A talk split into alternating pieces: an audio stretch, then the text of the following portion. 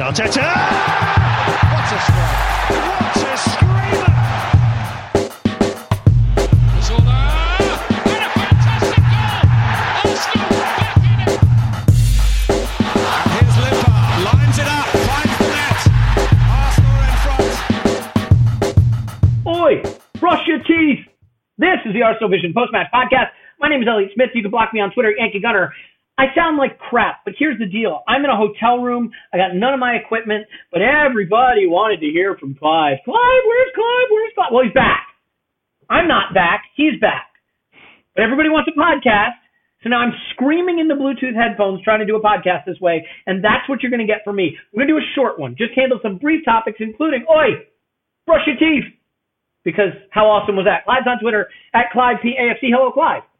Hello, hello. Hello, indeed. All right.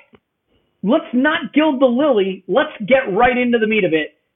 We're winning the fucking league thanks to Adidas. Am I right? Well, I'll tell you what.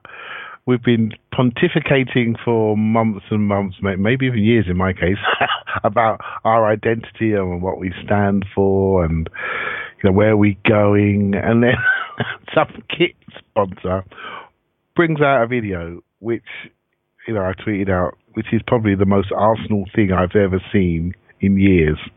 I mean, talk about capture exactly what the club is all about for for for people and particularly for well, I say particularly for London people, but it also brought in quite cleverly everyone else and said that you know you can you can be a Londoner, you know, you're you're part of this. This I mean, I thought it's unbelievable marketing, unbelievable thing they did there with the accents, and then saving the one accent end for the one guy who actually has got a London accent, even though he's from Spain. I thought it was genius, and it really does epitomise why so many people support the club. And it's almost like, okay, we're, if anything, we talk about turning. How many times you heard me mention turning a new page? We've got to get the club turning a new page. I, I, I'm not sure a video should be that powerful. it shouldn't be. it, sh- shouldn't do. It shouldn't have that effect. I even liked Mesut Ozil in it for God's sake. I'm thinking, give him a new contract. I mean, it's that powerful. it was. Suddenly, Yeah, I forgot I said- the fact. Suddenly, I I, forgot the a- fact he can't run backwards. You know what I mean? Yeah, I, It's sent- I sent out a tweet um, uh, that said I, after the fifth time watching it, I'd rotted my brain so much I was ready to give Cola another chance, Ozil a new contract, and was starting to wonder if Liverpool and City were that far out of reach. Um, you, know what it did, Clive? So let me just speak as someone who's not a Londoner, not English, not from that area of the world. Great to see what you think. Yeah, brilliant. It, it, it did such an amazing job of being very parochial and local, and yet, to me, as a foreigner, made me feel like I was in on the joke, like I was part of it, like I was somehow a Londoner by association to Arsenal. By taking this this diaspora of players, this this group of foreign players, and giving them those accents and putting them in on the history and having Ian Wright stitch it all together, I felt that I was being stitched into that fabric too in a really powerful and fun way. Um, it's just such a clever way to be local and connect with the local fans, and yet still manage to not feel like it's alienating the the global fan base. And I know for some people they don't they don't give a shit about the global fan base, but I think that's a very difficult tightrope to walk. And the video does it so brilliantly, and I'm not even sure entirely how they did. Let's talk about some of the the high moments. I mean, one of them obviously is the the reference to Rocky Rocastle, uh, especially for a lot of fans who may not have even known who he is, who are being introduced to him by virtue of his inclusion in the video. Were you impressed with the way they did that and th- called back to a lot of Arsenal history that predates what we might consider the modern era post Arsene Wenger? Yeah, I mean this this uh, you know the era they're talking about there. Ian Wright and me are similar ages, right? So the way he looks at Arsenal is the way I look at Arsenal. So that to me is what it's all about. So that is obvious. You know, the fish and chip bar, everything about it. That is all around the ground, those areas, all around North London. So that is real North London there. So what it did, it just it just opened a window to what what happens around the ground to um to people around the world. You know, it's, it's such an important thing because there are so many people that are massively dedicated on Arsenal, Him read every single word about the club, but are never gonna go to a game. Never gonna see what it feels like to be around that area, And I think that was genius because everyone's part of this. It's a club, right? That's what it's all about. And I just, I just couldn't get over how they captured everything that was Arsenal, the diversity of the club. It was just, I thought it was brilliant. And uh, I just, I just, I wish there had some more of those people within the club because there is the identity. That's what you can sell around the world. That's it. That's what's going to attract people to the club. That's what's going to attract players. Remember, I mean, it sounds it sounds corny, right? But just remember who you are. We're not just an investment vehicle. We're a football team, a football club, and this is why people support the club. And without those 30 plus million fans around the world, we're not the same club. It's as simple as that. Yeah, I mean, uh, other than the Rocastle reference, anything you particularly loved? I mean, Tony on a mad ting and brush your teeth, two of my favorites. Uh, any other meme worthy or memorable moments for you? no, I'm not. No, I just liked it all, right, Ellie. All right. But I must admit, I must admit, I, I am a bit disturbed how much I suddenly like Mr. Ozil all of a sudden, and that, Yes, that let's talk about me. this. Let, let's talk about the reputation laundering that went on here. You're the casting agent for this video. How hard must it have been after you've got Lacazette, Aubameyang, and Bellerin, and you're thinking, now I got to find other likable players. I mean, the fact that they're able to put Kolasinac and Ozil, and to some extent Iwobi, who I don't think he's disliked, but he's polarizing. Ozil, very polarizing. Kolasinac, I think a lot of people would be fine with him going. How impressed are you that they're able to sort of launder the reputations of these guys to make you? I mean, people came away from those videos genuinely caring about those players more than they did before the video started. It's not a particularly lovable or likable bunch of players in the squad right now, but but this worked anyway. Well, yeah, I, a friend of mine, a friend of mine called Rams, he sort of said, he goes, just when I was getting out, they pulled me back in. Right? And it was, it was a bit like that. Many of us have been trying to get out. We've been trying to find ways to rubbish the club, rubbish the manager, rubbish the board. They stick out a two-minute video, and that's it. We're all we're all looking at our bank accounts. We're going to buy every single Adidas item we can we can possibly muster, and uh, we can't wait for the launch of the kit. And I tell you what, it'll be flying out of that club shop. Right, it'll be flying out of it, and wait till the away one comes out. So, hey, look, we're all addicts, right? Let's be honest, we're all addicts. We all love this. We all love this game. We all love the club, and we moan, we moan. Of course, we moan. Some of us get it wrong when we moan. Some of us get it right. It doesn't really matter. We're I do get it right when I moan, don't I? Yeah. I, I, I Oh, mean, yeah. look, we're, we're all, I I'm trying to say, we're all we're all very similar, right? We Mhm. don't we, we can't change we can't change who we are. And when someone presses that button which says you're you're an Arsenal fan, well, that's it. That's it, and it comes out. You just can't stop it. So, um, yeah, I thought it was genius. I thought it was real genius. Yeah, I mean, bef- before we move on, I, I mean, there's a lot of discussion dissecting a kit video, but honestly, since winning the FA Cup, it's the best thing the club has done, so I think it deserves it.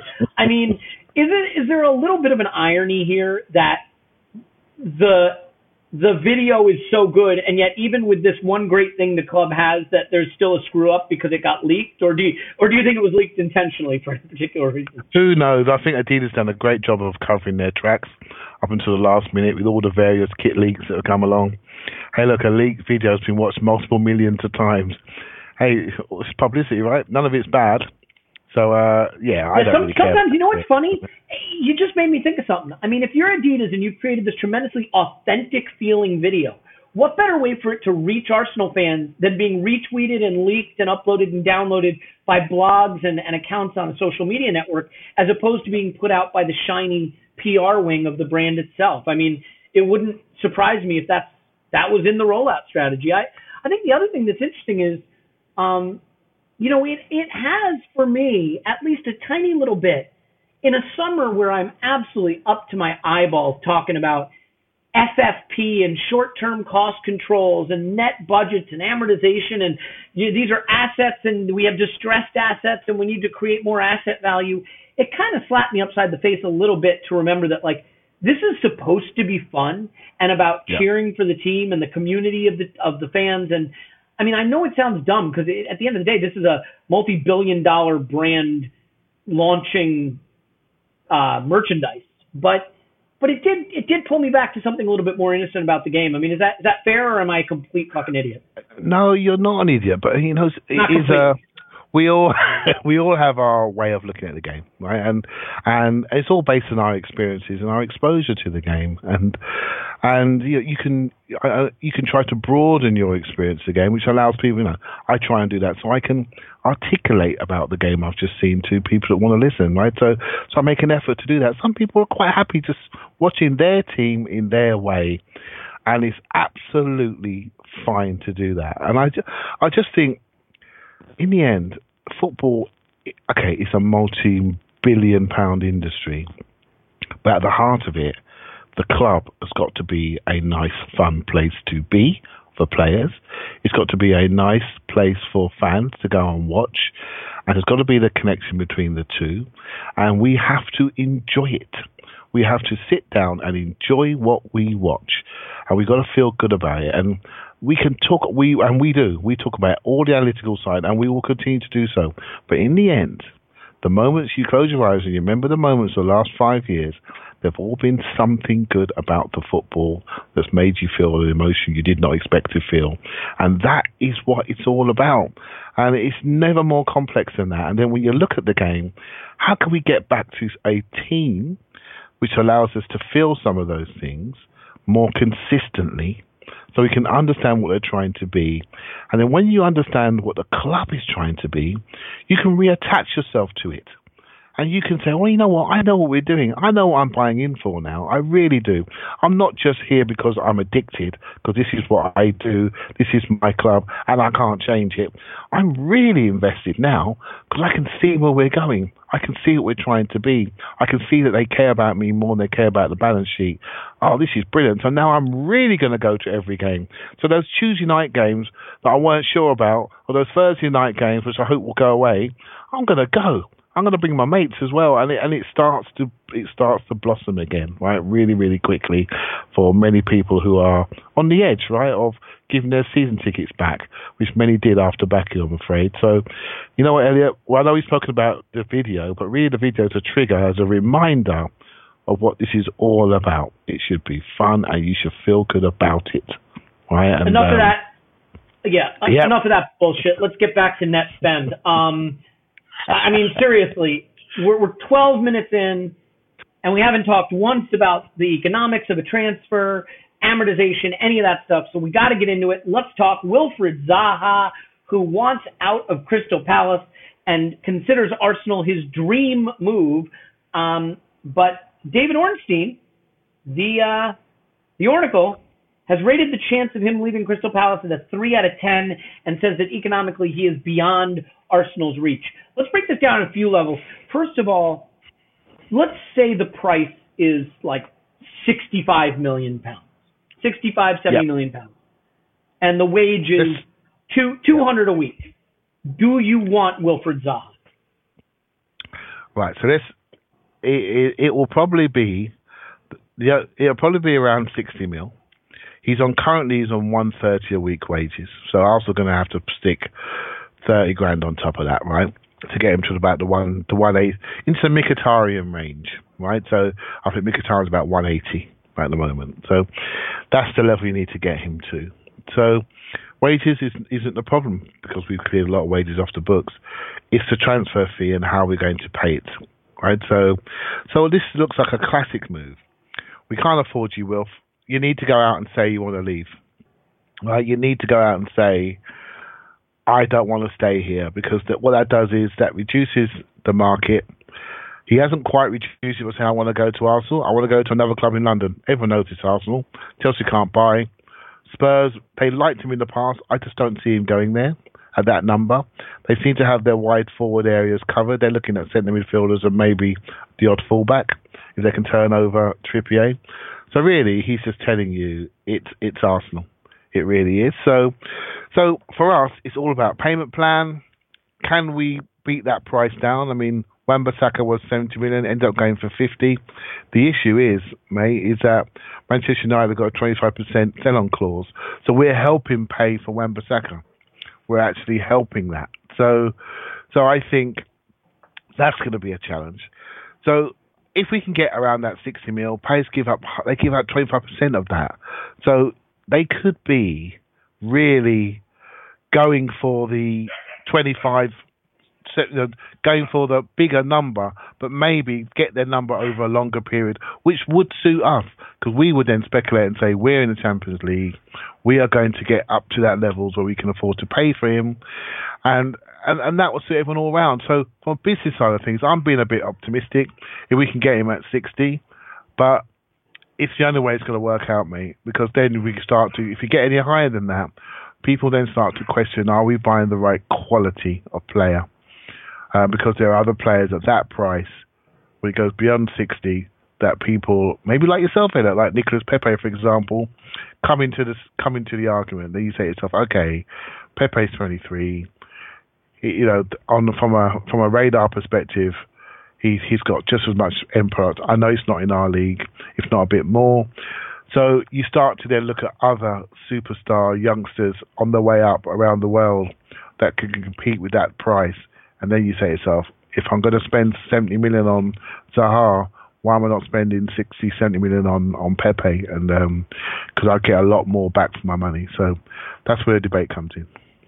Yeah, I, I mean, look, I want to be clear about something. A player can be a perfectly fine, good player, and you can think that they are not the move Arsenal should be making, right? I, I also think what happens some summers, Clive, is that a certain player becomes the darling player of that window.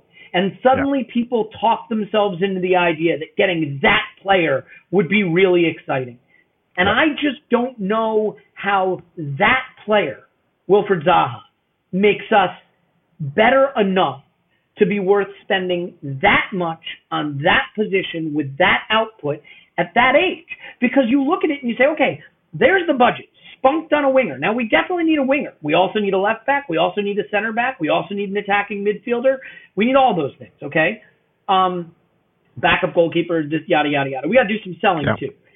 Zaha yeah. is, if he comes to Arsenal, you're in a situation where three seasons from now you're you're selling him for a loss. So you will not recoup your money. You will certainly not make a profit on him unless it's like a one year stopover. You know, something crazy where he goes 20 goals and 15 assists and goes to Real Madrid the next year. But for the most part, probably not. His best ever season is 10 goals and 5 assists. The season before that, 9 goals and 3 assists. The season before that, 7 goals and 9 assists. Good, not great. Now, admittedly, that's at Palace. Important yep. to understand, and I know we don't always love to, to go too deep into the XG and the advanced metrics, but he got those 10 goals on six and a half expected. He actually had a better season the season before, where he took more shots per game, made more key passes per game, and had 9.75 XG with nine goals.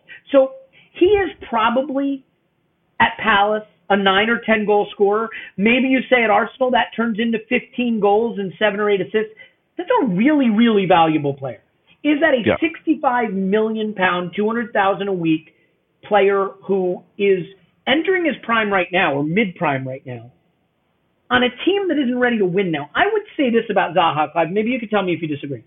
Mm-hmm. If we were one winger away from becoming a really dangerous team at the highest levels of football, you do this deal without a second thought. It becomes the Van Dijk type deal for Liverpool. But because we feel we're in this transitional phase, we're not in the CL this year, we're not going to challenge for the Premier League. Our highest ambition is to get back into the top four, win the Europa League, get back into the Champions League. And this is a multi year process for us. Can the resources be used better with a longer term eye? So, can I like the player, but not necessarily believe allocating the resources this way makes sense for where we are in the process? Yeah, you, you absolutely can. And let me tell you something let's bring it back to a little bit of football, right? So today I was in my garage. What, was I talking about? I mean, I'm going right on grass now, right? Right. Oh, okay, got it. Yeah. yeah. Sorry, mate. You know that stuff, the, the stuff we actually keep the ball around on. Let's let's, let's go for that. I'm going on grass now. So today I was watching, uh, doing a bit, of, doing a bit of training, trying to get away from the all-inclusive holiday, right? And so, and I, ha- I was watching the Liverpool Arsenal game, Christmas two Christmases ago, the three all draw when we scored three goals in like six minutes. Right? So and in that game, Ozil scored the third goal, Sanchez scored the first goal, I think Xhaka scored. But I just watched it for I watched a half and I watched the way we played, and I watched the combinations between Özil and Sanchez. And just a reminder, we all know they used to pass the ball to each other. But, mate, it's ridiculous how much they used to do that. And it's ridiculous how much the rest of the team used to look for him. And um, you heard me say this before, we haven't got what I call these, these give it to me players that make something happen out of nothing. We've got passing pattern players and runners on or off the ball, right? So and two dynamite strikers, right? So so we haven't got enough problem solvers. With Zaha, he is a give it to me player. Now he's so, he could be a stronger profile give it to me player than almost any other player in the league because he literally demands the ball and he receives it standing still. He receives it stopped and he stops the play. So when he gets it, he's got he's got wing, he has got no wing mirrors on. He's got blinkers on. All he sees is two men in front of him, and I'm going to now roast you. And all the movement of the other players stops because they're thinking, okay, we're not sure what's going to happen here. Is he going to give it? Is he going to rinse them? Do I move? Do I go get the ball off him? Do a little combination? So he is such a hard player to read for his own team, but it's incredibly hard for the opposition to read. But what that does, Elliot, he says, well, we're not sure. We've got to double team him. We have to. And if you're double teaming him, then we've got a couple of other players that don't mind a bit of one on one space. Do you see what I mean? Mm. And so, from uh, a purely football perspective, I can see it. My, I if you if you ask me honestly, I think he stops the ball too much. I think he he can he can become so dominant he becomes your team. Now, would he do that in the top 16? Would he be allowed to do it at Arsenal? I'm not so sure. But what I do like about him is his power and his pace, and if he can add some directness to his game and be a bit more of a team player, where he won't have to carry the whole team there could be a side of him that we've just not seen. Can you imagine him behind the front two, where he can receive it back to goal, turn and carry it, playing a, a number 10 role? He, he can't always be stuck to the wings. As he gets older, he will move inside and be that type of player. And, you know, behind two players spinning. Could he be the front one of the front two players and have Lacazette as a deeper player, being that pivot player, Liverpool style. I think he offers a lot in the offensive areas, but his style is so dominant. It's so ball dominant. You, it's almost like having LeBron James in your team. You have to give him it. You have to, right? You can't have the ball out of his hands because he has special talent. He's got, he becomes the offense, right? So I'm, I'm a bit wary of that. I do like the, the, I understand why people question him, and I understand that people might have eyes towards Nicolas Pepe, for example, who's more of a flow based player. You can go through him. He runs off the ball. He runs through lines. He has a dribbling ability, both sides of the pitch, and will obviously be a centre forward given the fact he's over six foot. And he can finish, and he's going to build up a finishing goal scoring record. It's going to take his price to Real Madrid, Barcelona, no problem at all. Just a matter of time. Zaha can score he knows how to shape the game. He knows how to shape the ball into the net. I think it has to happen for him now, and he knows it. It's now or never, or I'm not going to get to the top level. No one's going to take me seriously. He's the best player outside the top six, without a doubt. Everyone knows it. He plays when he likes in that team. He won't be to do that at Arsenal. We'll have to play every single week. But I think he'll be burning to prove that the Man United move was not a mistake. It was just a de- it was just a delay, and this is how good I really am. And we just watched that video, right? And we all felt very Arsenal-like. Well, this kid is very much an Arsenal kid, and we signed a, a young kid from Crystal Palace who was 28 at the time. He ended up being our second top scorer and probably a reason why many millions of fans support Arsenal today in him, right? So who's to know what Zaha could actually do? So I'm open minded about it, mate. But um, I do absolutely recognise there will be reservations from many people. And, and you know what part of it is? Look, we miss an instigator, don't we? We miss a guy who can create an attack on his own his yeah. three point something dribbles per game or whatever it is. We don't have that. We miss that. He is our Alexis Sanchez replacement. He is yeah. the give it to him, let him create a mismatch, let him start the attack, let him beat a man and draw defenses out. An Aubameyang could thrive off the space that he creates by beating players off the dribble. Yeah. He could be the Alexis Sanchez. Now, Alexis Sanchez brought with him his own set of problems, right? Too much of a focal point, slowed the ball down, but we don't really play the one touch passing game anymore anyway, so maybe a player that can get on the ball and go and start an attack could be special. Now, we paid 30 something million for Alexis. Yeah. For Alexis Sanchez from Barcelona at around the same age that we're looking to spend double that or more for Zaha. So the question is, can Zaha be as good as Alexis? Well, you know, look, Alexis was a guy who got 24 goals and 10 assists, 13 goals and 4 assists, 16 goals and 8 assists, 19 and 10 the year he left Barcelona. But the years just before that, before the Zaha age, he was an 8 goal, 9 assist, 12 goal, 5 assist guy on better teams than Zaha's playing in. So you could say that Wilfred Zaha profiles like a guy who could be on a trajectory to be like Alexis Sanchez was. The question is, do we need that? And I think we desperately need that. So it's just a matter of in the phase we are building this squad, can we spend this money on him? Or are we going to have him aging on our books, being unmovable, making 200, 250 a week in a team that is trying to be rebuilt? I think in terms of his quality, you can go one of two ways. You can say he's never quite shown that he has elite output, or you could say that the output he has for a bad team profiles like someone who could take an elite step in his prime at a good team. I desperately want us to have a winger who can start an attack, and Zaha is that guy. I wish he was two years younger and 30 million cheaper. So Yeah, me too. Me too. you know, there's there's no perfect situation. Look, buying players for a team as flawed as we are isn't great. And I realize that getting guys like William Saliba and loaning them back doesn't blow anyone's hair back. There is a chance that Zaha is the piece that makes our attack work, makes Aubameyang a a 30 goal, you know, Golden Boot winner again, but you know, maybe maybe even more. I don't know. Maybe it carries him beyond that. So I like the move in terms of the kind of player. I don't know if I like the specifics of the move. Let's move on from Zaha and wrap up with um, just a, a little more odds and ends of what's going on out there. And I think that um, you know, you know, there's there's a couple of things going on. So the, the first thing I just want to ask you is, given that we're into late June, beginning of July, are you prepared to be concerned that there has been no movement in or out? No, because no one else is doing much, to be honest, are they? Man- Manchester United had Wan-Bissaka wrapped up from January, so they're just about getting over the line now, right? So um, Chelsea obviously can't do much. They've just signed on a player in Kovacic for 40 plus million. I mean, wow. Real Madrid must be laughing themselves to sleep because he's a good player, but because he was registered, Chelsea can sign him because he registered last year. So they have to have that midfielder in the, in the squad because they've obviously lost lost his cheeks. So suddenly that price goes up, and Chelsea have to bite that bullet.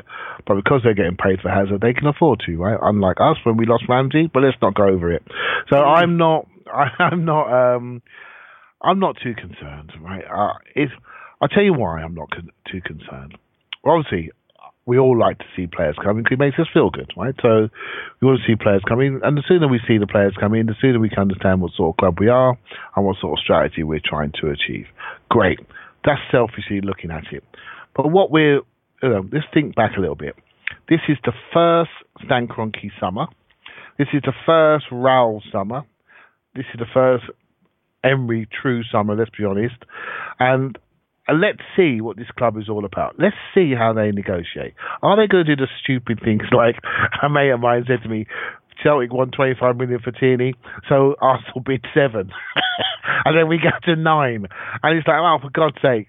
Is that we've always done that? That's why we didn't get Gary Cahill because we offered something like two point three million. I mean, you went to Chelsea for seven, end up being a stalwart for eight nine years. I mean, it's just ridiculous, right? That's what we've done. So, are we the same stupid Arsenal that the agents laugh at, or are we really being hard nosed in the market and really trying to drive markets? We don't know, but I'm looking and seeing if there's something there. My suspicions tell me that we're we're not as smart as I like to think we are, right? So um, and we have got a lot of new people trying to establish themselves in their roles and responsibilities, and they that may not be making decision making as smooth as it could be. Politically, we've seen dead bodies roll out the building, and and now we've got someone in charge that nobody knows with a gravelly voice. So hey, I'm not sure, Elliot, to be honest, where we're going, but I'm not throwing myself off a deep end yet because these are all new people doing a new job, trying to present a new face and a new club to us. I want to give them a chance as it gets closer to the end of the deadline.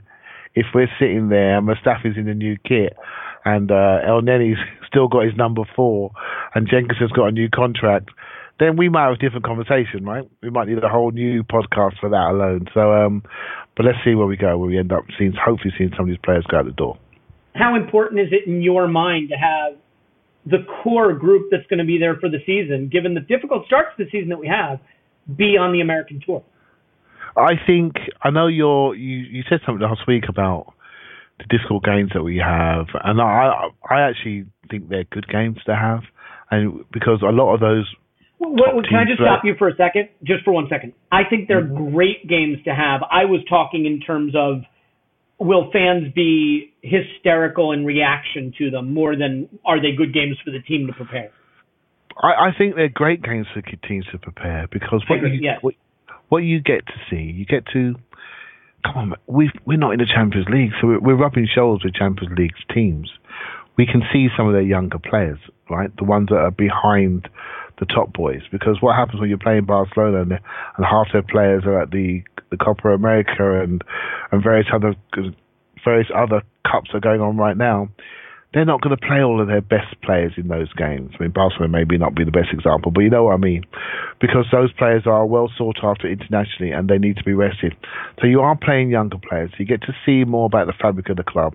We get a chance to see our younger players versus good younger players and good experienced players when the opportunity comes. I think it's a great chance to have a look. I don't worry about pre-season from the results perspective. I worry about how we look and what players we've we've added and how they're being integrated. And can I see any progression from some of the younger players that were there the year before? Because younger players progress really quickly. You know, they fill out quickly and you know, I'm looking at I'm looking at Willock, I'm looking at Amici who was only not been seen by so many because he had injuries at the start of last year. Otherwise, we'd know about him already. And that could be a new player for us to really get into next couple of, in the next month or so. So I'm looking forward to that. I really am. And I'm not worried about the results. I'm not worried about the difficulty of the games. I think, I think we'll be fine. We'll do just enough. I think the Barcelona game will be interesting, the last one. I think that'll be really interesting to see what sort of team we play against and how we do in those games. I think they'll all be interesting, but I am a pre-season fan. Right, I really am. So um, I, I think you can learn a lot about what a manager's trying to implement, how players are trying to jump up the hierarchy of the dressing room. Because this is the time when you come back pre-season. This is when you lay it on the line. When you start doing all your tests, all your numbers, you start doing your sprinting, your agility, and you lay it on people in pre-season. And this is where the hierarchy of dressing room can change, and every pro knows it. That's why half of them are all on holidays doing their running right now. So, mate, I can't wait. I can't wait for it, and I'm not remotely um, concerned about the results that, are coming, you- that could go wrong. Are you gonna drag your lazy ass? Uh, I know you just got back from holiday. Are you ready to drag your lazy ass to Los Angeles and meet up for a podcast? I, I've, I've, my daughter's moving out there, and I thought about Ah. it, and I, Mm. she's moving out, but she's literally moving out next week. I, I don't want to turn up like a week later. Well, you don't have to see her. to turn Why up. you see your daughter? You're out there to see me and Andrew. We're doing an Arscast in Los Angeles Yeah. live. But I must admit, the Barcelona game came up, and I thought, oh, you know, I could go and see that one. That's easy for me. All right, so I think I will go to Barcelona and the Emirates Cup, and that may be it for me. You don't need me out in, in the US, mate. You got enough. You got enough of the top boys out there. So you'll be fine. You'll be fine. Um, all right. Well, putting that to one side. Last thought before we say goodbye. Kieran Tierney, you want it? You think it'll happen? We need a left back. That that's that's a move I think we can all get behind, right?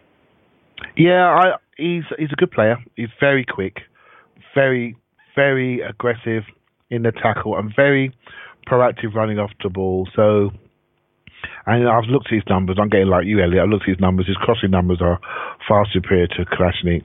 And, he, and he's a British player looking to go to the next level, looking to get in the Scotland team, which strangely, the, the other guy, the other good left back in Europe just happened to be Scottish. I, I, I do like him. Obviously, injuries aside, he needs a break there, but Celtic do overplay him. I, I do like him. And I again, I'm not. We spoke about Zaha earlier. We spoke. We need a winger. We need a we need a forward who's happy in wide areas. That's what we need. We haven't got that. Wingers are wingers are becoming dead. Fullbacks are what it's all about. Fullbacks are your distributors. Fullbacks run through lines. Fullbacks do the crossing. What you need are wide forwards that can play down the centre, but they can run into wide areas. I, I am I, I'm not sure chalk and boots wingers work anymore. I know Man City do it and they invert their fullbacks and uh, and they break they counter foul you so you can't break onto those spaces. But I like the Liverpool style where you have wide forwards into Sadio Mane that can go wide, but really they want to kill you down the middle. Zaha is that player. Pepe will be that player, and you well, you start wide, but you come in and you create a space for your fullbacks to drive into. We could potentially have two very good driving fullbacks in Tierney and, and Bellerin, who absolutely are massively proactive and quick to get into those spaces to receive the ball on the run and deliver. So, you know, having two good fullbacks now is vogue, and those two would do for me, no problem at all. I couldn't say it better. Couldn't say it better, and I think we can leave it there because, frankly, nobody wants this audio quality going on much longer. Clive, I apologize that your return to the pod had to be marred by my, um, well, just my presence generally, but but my audio quality. So I appreciate you tolerating it. No, don't be stupid, man. Thanks very much. I don't know And any I other way to be. I I'll tell you what, I got loads more in my head, but I know you're I know you're working, so but hopefully do another one next week and I'll get it Don't out. ruin my secret. Nobody knows I do that. Uh, but yes, I am, I am doing that. Um, but look, we got lots of fun stuff coming up. We're, we got the live Arscast uh, that I'll be a part of in LA. I can't wait for that in July, um, which is like days away, incredibly, coming up. So there's lots of information coming out about that. Looking forward to it. Um, we will have uh, more podcasts with Five, and Tim's coming back after the Copas, the World Cup, uh, and the Copas end. So look forward to that. Paul will be back as well. Scott will be back. We got we got uh, special guests lined up. We're going to do some more scouting type stuff. And, and Clive, I assume you'll join me for a Patreon uh, transfer rumor roundup next week. Yes, mate, I am up to date. I have plenty of time to read, so bring it on when you're back. Good. Well, you sound rested and refreshed and brilliant as ever. Clive's on Twitter at ClivePAFC. Thank you, Clive. Thank you very much. My name's Alex Smith. You can block me on Twitter at Yankee Gunner. Give us a five star review right now. Things about Tim, Scott, Paul, anyone except me. Please, I can only take so much. All right, you know what? We're going to take a break. Thanks for tolerating terrible audio. We'll be back to talk to you more uh, after Arsenal 10, transfer window nil.